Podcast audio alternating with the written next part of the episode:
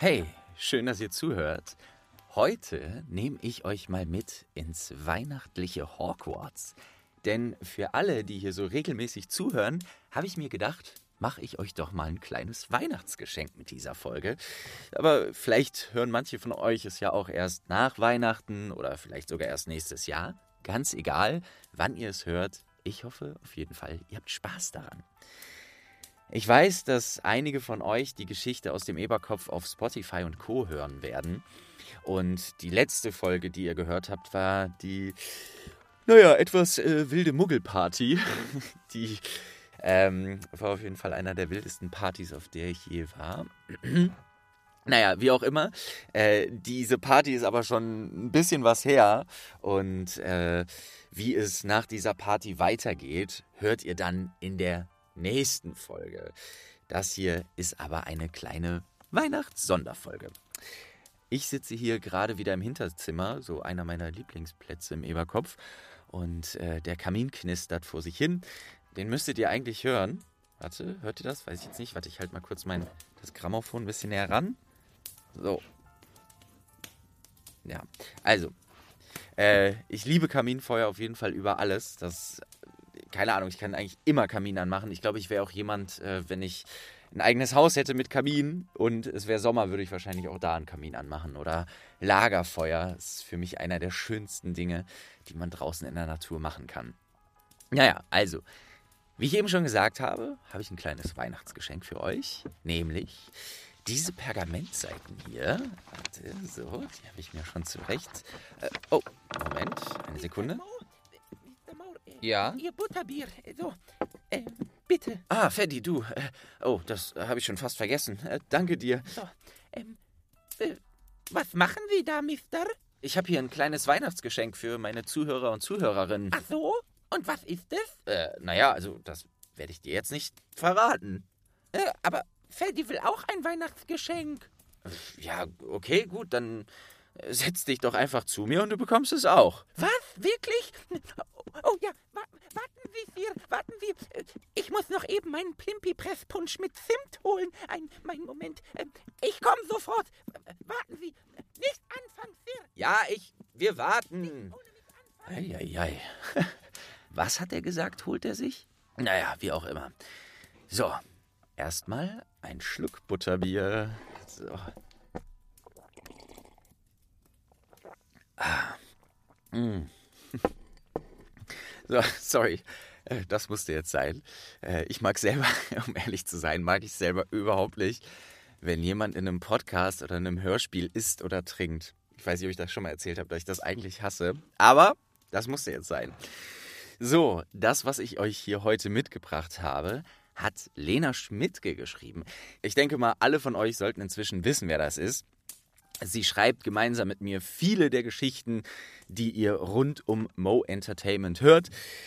Ähm, vor allem auch in diesem Universum.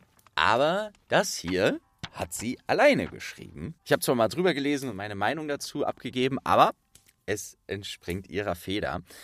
Und das Ganze ist letztes Jahr entstanden, als wir eine kleine Kooperation mit dem Podcast Einschlafen mit Hogwarts gemacht haben. Vielleicht kennt der ein oder die andere von euch diesen Podcast. Und die haben den da vorgelesen. Aber da ich diese Geschichte so schön fand, habe ich gedacht, ich lese die nochmal für euch vor, weil ich euch das nicht vorenthalten will. Und äh, genau, also viel Spaß. Oh, Da bin ich wieder, Sir. Äh, wow, du warst aber ganz schön schnell, Freddy. Ja, Sir. So, Ach du je, äh, Also- F- Vorsicht, äh, Vorsicht, das Feuer. Äh, brauchst du Hilfe, Freddy? Nein, Sir. Das, geht schon, ist nur äh, etwas groß. Freddy, warum hast du so ein riesiges Kissen mitgebracht? Äh, Freddy möchte sich direkt an den Kamin setzen, Sir. Äh, Draußen ist es eiskalt. Hauselfen bekommen sehr schnell kalte Ohren, Mister. Das sollten Sie wissen. So, äh, so äh, ich. Da, da, also. Hopp, äh, ja, hm, ja, äh, so. Ich bin bereit. Fangen Sie an, Sir. Äh, okay, ja, äh, Ei, Captain. Äh, ei, was? Ach, nichts, nichts, alles, alles gut. Okay, also, dann wünsche ich euch da draußen und dir, lieber Freddy, äh, viel Spaß beim Zuhören. Diese Geschichte, die ihr jetzt hört, spielt zu einer Zeit, wo noch ein Junge nach Hogwarts ging, der unbändige Haare hatte und eine ziemlich runde Brille trug.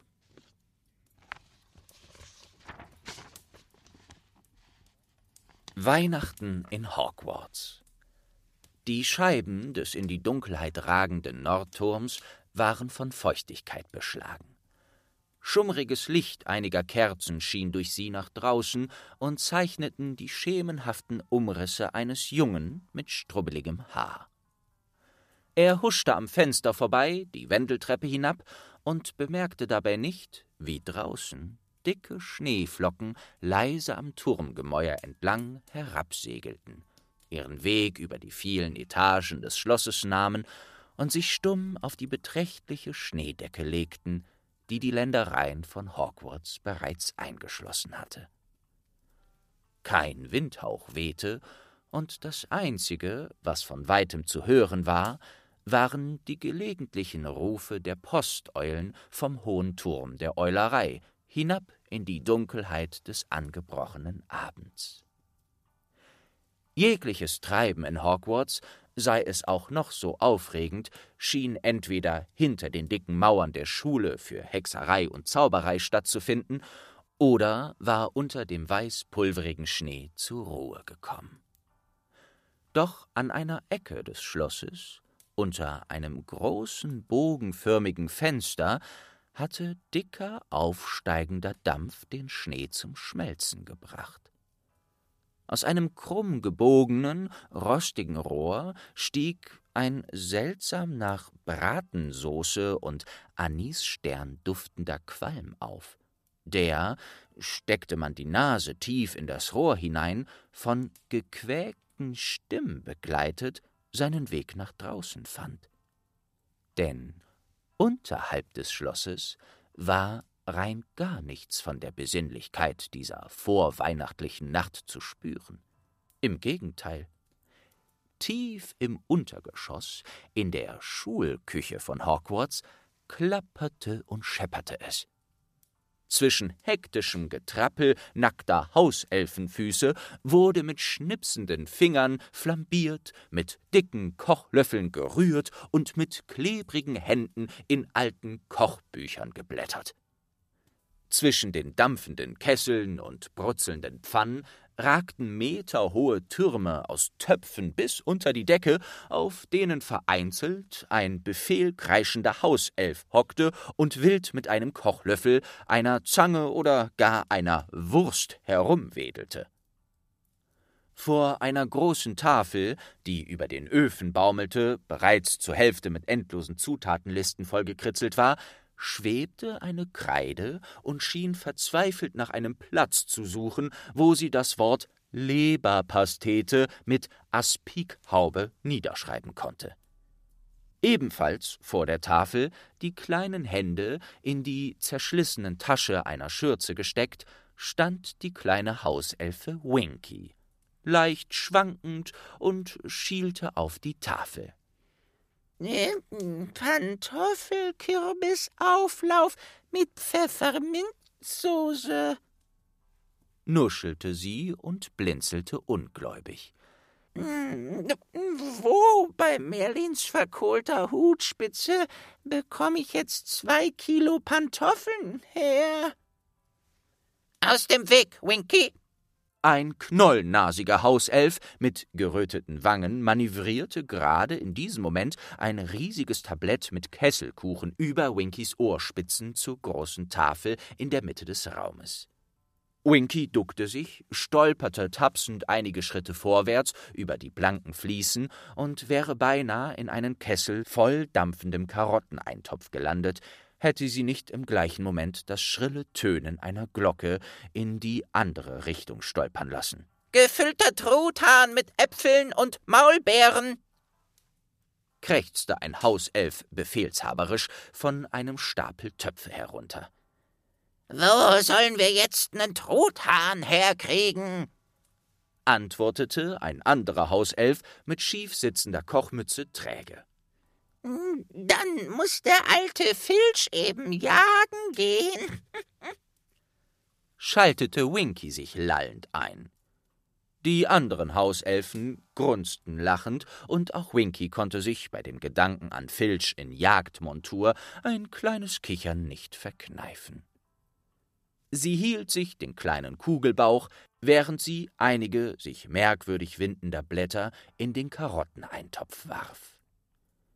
Dieser brodelte auf, und knallroter Dampf stieg in die Höhe, wirbelte unter der Küchendecke umher und wurde durch ein kleines, rostiges Rohr nach draußen gesogen, wo er den um die Rohröffnung liegenden Schnee wie frisches Blut dunkelrot färbte. Wump! Die Sohle eines dicken Stiefels war wuchtig auf die Rohröffnung im Boden hinabgesaust. Oh, mm, riecht nach Karotteneintopf mit Heuampfer. Eine meiner Leibspeisen. Die gewaltige Gestalt eines Halbriesen stampfte durch den Schnee in Richtung des verbotenen Waldes. Sein Schal, den er eher halbherzig um den Hals geschlungen hatte, schleifte wie eine betäubte Schlange hinter ihm durch den Schnee. Vor ihm ragten die Wipfel zahlreicher Bäume in den klaren Nachthimmel. Sie bewegten sich kaum, und der darauf ruhende Schnee glitzerte zauberhaft im schwachen Schein des Mondes. Ah, Hauptsache, Flitwick lässt mir ne Schüssel übrig, grummelte der Halbriese Hagrid, jetzt immer noch schnuppernd vor sich hin. Ja, kleiner Körper, aber viel Fassungsvermögen für Karotteneintopf. Glaubt man gar nicht. Der Saum seines schweren Ledermantels schob sich durch den Schnee, während sein zottliges Haar von einzelnen Flocken wie mit Puderzucker besprenkelt aussah. Dann blieb er plötzlich stehen und richtete sich auf. Vor ihm erstreckte sich der in die Höhe ragende, tiefschwarze Waldrand des verbotenen Waldes. Nichts regte sich. Vereinzelt knackte ein Ast oder ächzte ein Stamm unter der Last des Schnees. Hagrid räusperte sich und kniff die Augen zusammen. Ein leichtes Schmunzeln umspielte seine spröden Lippen. Aha, Hast mich die ganze Zeit schon beobachtet, nicht? fragte er in die Schatten der Bäume. Beobachtet klingt überaus negativ. Ich habe Acht gegeben, dass du nicht in ein zugeschneites Knalloch trittst. Eine tiefe, sanfte Stimme drang zwischen zwei Kiefern hervor. Gibt keine mehr. Die habe ich heute mit den Nachsitzern alle zugeschüttet, erwiderte Hagrid mürrisch. Nun ja, fast alle, säuselte die Stimme aus der Dunkelheit. Na, wie auch immer. Hagrid machte einen Schritt in den Wald und klopfte sich den Schnee von den Schultern. Ja, ich äh, brauch deine Hilfe, Firenze. Wenn es um das Abholzen meines Lebensraums geht, wirst du auf meine Tatkraft verzichten müssen, Rubeus. Ach, ja, komm, mach nicht so ein Theater, es ist nur ein Baum, und jetzt komm mal aus seinem Versteck da raus. In diesem Moment erschien zwischen den dicken Stämmen zweier Fichten der elegante Körper eines Palomino-Pferdes. Anstelle dessen Halses ein kräftiger Menschenkörper emporgewachsen war. Ein Zentaur. Das silbrige Haar, von einer geflochtenen Mistelkrone besetzt, stand nun vor Hagrid und musterte ihn mit einer Mischung aus Zuneigung und Argwohn. Ich habe dir schon im letzten Jahr zu verstehen gegeben, dass wir Waldbewohner von euren Traditionen weniger als nichts halten, sagte der Zentaur forsch und hob seine Nase. Na, müsst ihr ja auch nicht. Der Weihnachtsbaum ist für die große Halle. Anweisung von Dumbledore. Hagrid stapfte über einige Wurzeln etwas tiefer in den Wald hinein und begutachtete ein, zwei Bäume mit geübtem Blick. Ja, sind eh alle ganz schön mickrig, findest du nicht? raunte er und strich mit der behandschuhten Hand über die Rinde einer kümmerlich in die Höhe ragenden Kiefer. Firenze schnaubte nur und schlug die Augen nieder. Mein Freund, ich kann dir nicht verbieten, einen Baum zu töten, mickrig oder nicht, aber helfen werde ich dir dabei nicht. Ah, nicht, ja? Hagrid wandte sich überrascht um. Ah, hab extra ein Seil mitgebracht. Er wühlte in den Manteltaschen und fischte, gefolgt von glühendem Pralinenpapier, welches zu Firenzes Unmut auf den Waldboden landete, ein steif geflochtenes Seil hervor. Vorsicht! In diesem Moment sprang der Zentaur mit einem Satz nach vorne und schubste den massigen Körper des Halbriesen mit seinem Hinterteil beiseite. Hagrid strauchelte, stolperte und landete gerade noch mit einem lauten Knacken auf einer Baumwurzel, bevor etwas über seinem Kopf vorbeisauste und mit einem Wump im Stamm der krummen Kiefer stecken blieb. Ach, du liebes bisschen! Polterte Hagrid und blickte sich hektisch in der Dunkelheit des Waldes um. Ein Jäger! fügte Firenze alarmiert hinzu und schritt einmal im Kreis herum. Jetzt sah auch Hagrid, was da gerade seinen Kopf um einige Zentimeter verfehlt hatte. Ein hölzerner Pfeil, nicht länger als ein Zauberstab, steckte einige Meter entfernt in der Rinde der Kiefer. Du musst hier weg, Hagrid, wieherte der Zentaur. Hier ist es nicht sicher. Ach, na ja, da wollen wir doch mal sehen. Ächzend hiefte der Halbriese sich vom gefrorenen Waldboden auf, klopfte sich den Mantel sauber und spähte nochmals in die Richtung, aus der der Pfeil gekommen sein musste. Wer bist du? Was willst du hier im Wald? fragte er ohne Umschweife in die Schwärze des Waldes. Niemand antwortete. Ah, verdammt, Irgendein Schüler vielleicht, der Dummheiten im Sinn hat, grummelte Hagrid überlegend. Was er nicht wusste, war, dass einige Schritte von ihm und Firenze entfernt kein Schüler im Unterholz saß und mit zittrigen Händen seine Armbrust neu bespannte. Nein, es war kein geringerer als der Hausmeister Filch, der dazu beauftragt worden war, ein Federvieh zu erlegen, damit gefüllter Truthahn mit Äpfeln und Maulbeeren in der Schlossküche auch wirklich zubereitet werden konnte. Wie ein Gnom hockte die magere Gestalt Filchs hinter einem umgefallenen Baumstamm und fingerte fluchend an seiner Armbrust herum. Sein fettiges, strähniges Haar krönte ein zerknautschter, dunkelgrüner Jagdhut, dessen Bommeln dem Hausmeister bei jeder Bewegung in die Augen fielen. Kein Wunder, dass er statt eines Truthahns fast den Wildhüter von Hogwarts erschossen hatte. Ach, so ein Dreck! fluchte er leise, als er schließlich hörte, wie Hagrid zu ihm rüberrief. Ach, du bist das.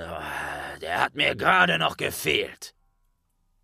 Mit verkniffenem Gesicht pustete er sich die fast taub gefrorenen Finger warm. Ja, hol den Truthahnfilz, nimm die Armbrustfilz, ja, ja. Schieß bloß nicht in die Bürzelfilz. den Truthahn um die Uhrzeit. Ja, gefüllten Zentaur kann ich anbieten. keifte der Hausmeister in seinem spärlichen Versteck und grunzte dabei vor Lachen. Dann hielt er inne. In der Buche über seinem Kopf raschelte es. Schnee rieselte von den Ästen auf Filchs grüne Jagdweste hinab. Dann hörte er es flattern. Aha, dachte Filch sich und leckte sich angespannt über die Lippen. Er blinzelte zwischen den Ästen empor und konnte sich bereits mit dem geschossenen Truthahn in den Händen von allen Hauselfen gefeiert durch die Schulküche stapfen sehen. Bedächtig hob er die angespannte Armbrust und setzte an. Durch die Äste erkannte er Federn, die im Mondschein glänzten. Er atmete aus und Knall ließ den Bolzen in die Luft schnellen. Ein lautes Kreischen, gefolgt von einem aufgeregten Flattern, hallte durch den Wald. Das gefederte Tier hatte sich emporgeschwungen und war dem Bolzen Filchs ausgewichen.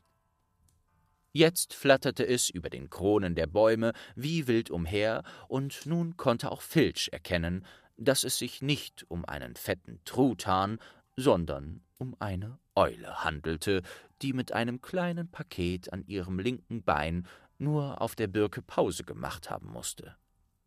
Beleidigt schwang sie ihre breiten Flügel, und ein lawinenartiger Haufen Schnee landete auf dem verdutzt dreinblickenden Filch, bevor sie sich noch höher in die Lüfte schwang und mit einem überlegenen Kreischer das Schloss umglitt.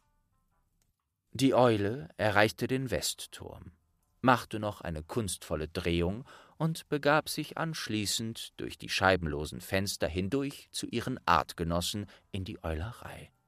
Ach, da bist du ja, ein blondgelocktes Mädchen, die Hände in die Hüfte gestützt, den Kopf von flauschigen Ohrenschützern umschlossen, stand inmitten der Eulerei und stierte gereizt zu der gerade erschienenen Eule hinüber. Ihre Lippen waren bereits etwas bläulich gefärbt, weshalb sie höchstwahrscheinlich schon eine Weile im Westturm gewartet haben musste.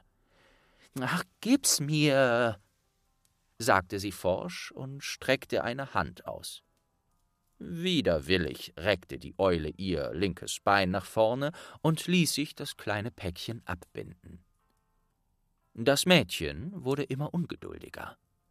Sie klaubte an dem Packpapier herum, riss es auf und hatte schlussendlich eine samtene Schatulle in der Hand. Wie, als würde es um Leben und Tod gehen, klappte sie mit aufeinandergepressten Lippen die Schatulle auf. Ein aufgeregtes Quieken entfloh ihr, was einige der umsitzenden Eulen unruhig werden ließ.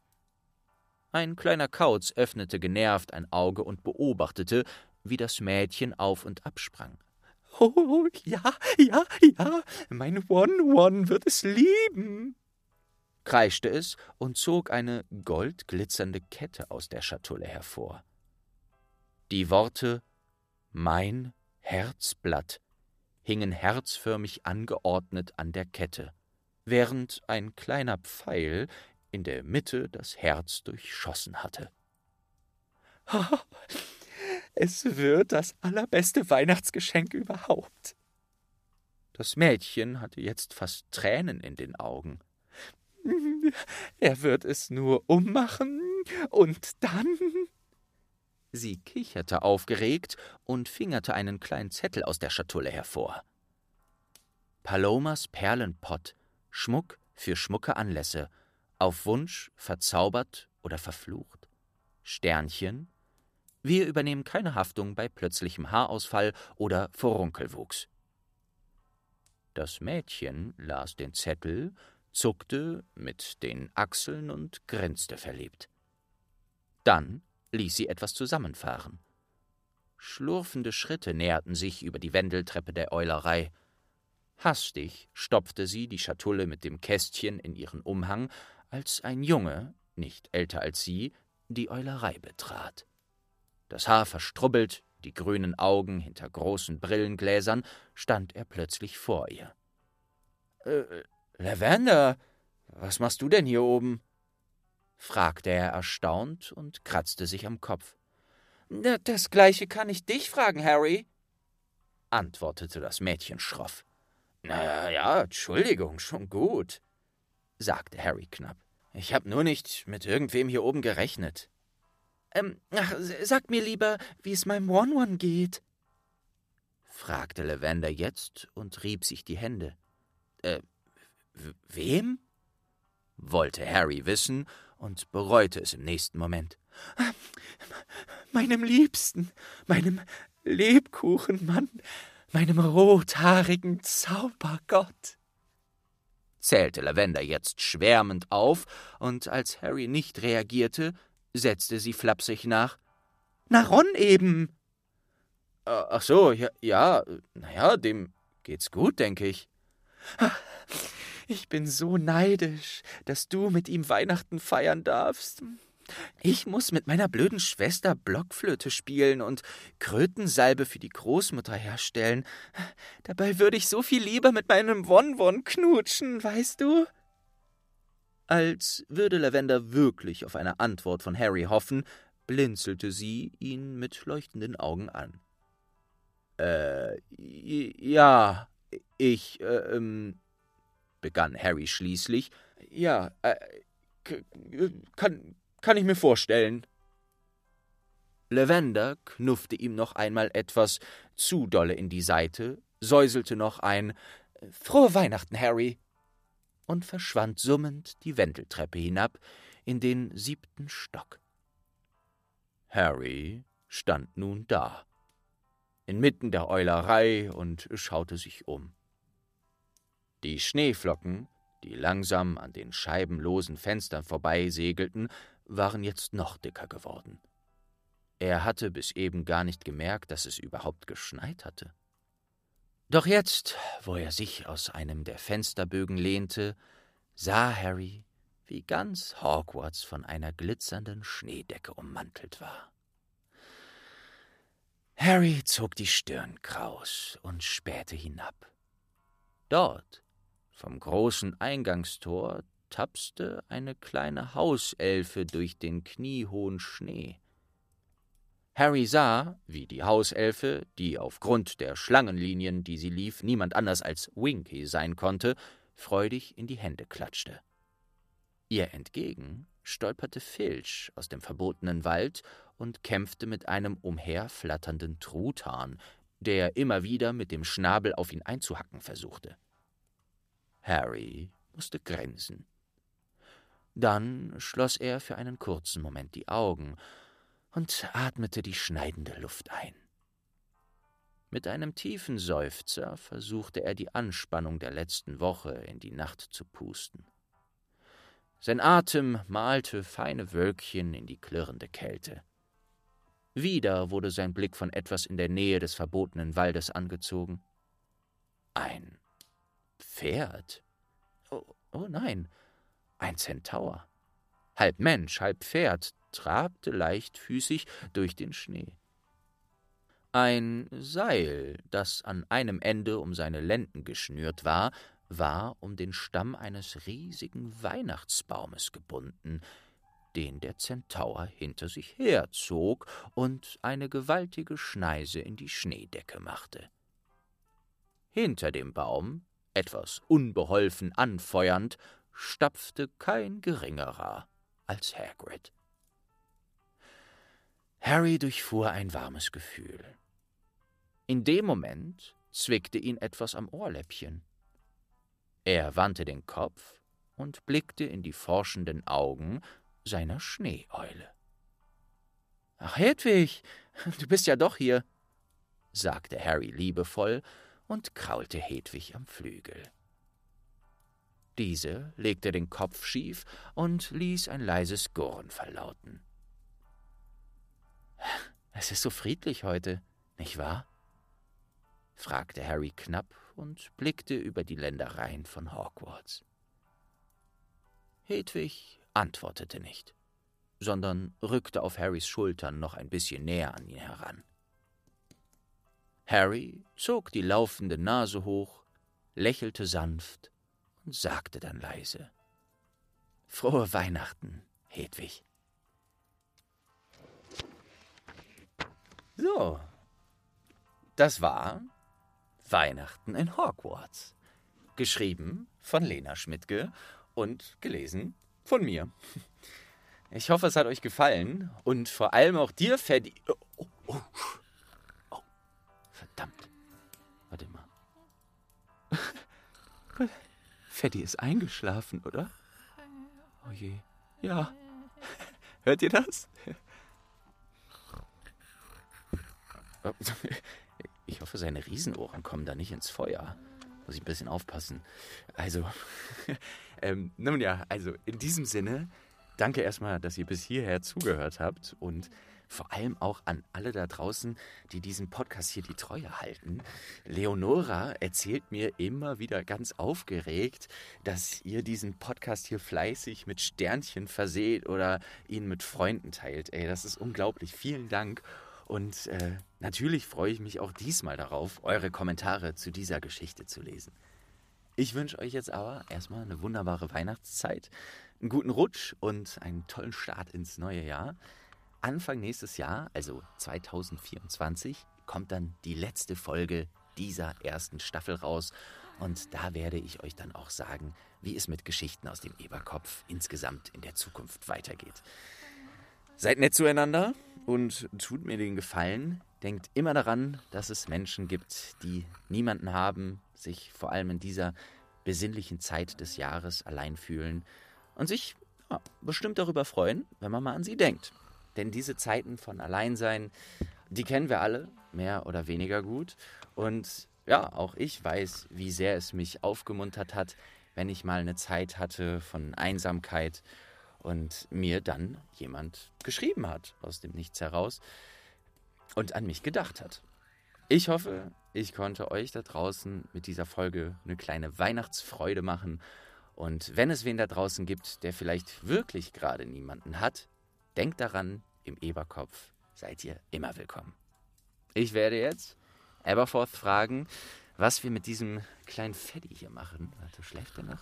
Der schläft wirklich. Ey, der hat. Also sein Kopf liegt echt ziemlich nah am Feuer. Na egal, da kümmere ich mich gleich drum.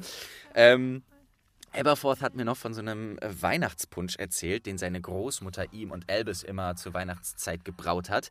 Den will ich natürlich probieren, weil ich glaube, den bereitet er gerade zu. Und äh, Hagrid wollte eigentlich auch noch auf ein Glas vorbeikommen. Also hier ist auf jeden Fall noch was los. Mal gucken, wer noch so im Schankraum sitzt. Ähm, naja, also ich werde hier noch ein bisschen Zeit verbringen, bevor ich dann auch zu meiner Familie reise. Denn Muggel sind ja auch manchmal ganz sweet. Passt auf euch auf und frohe Weihnachten. Euer Mo.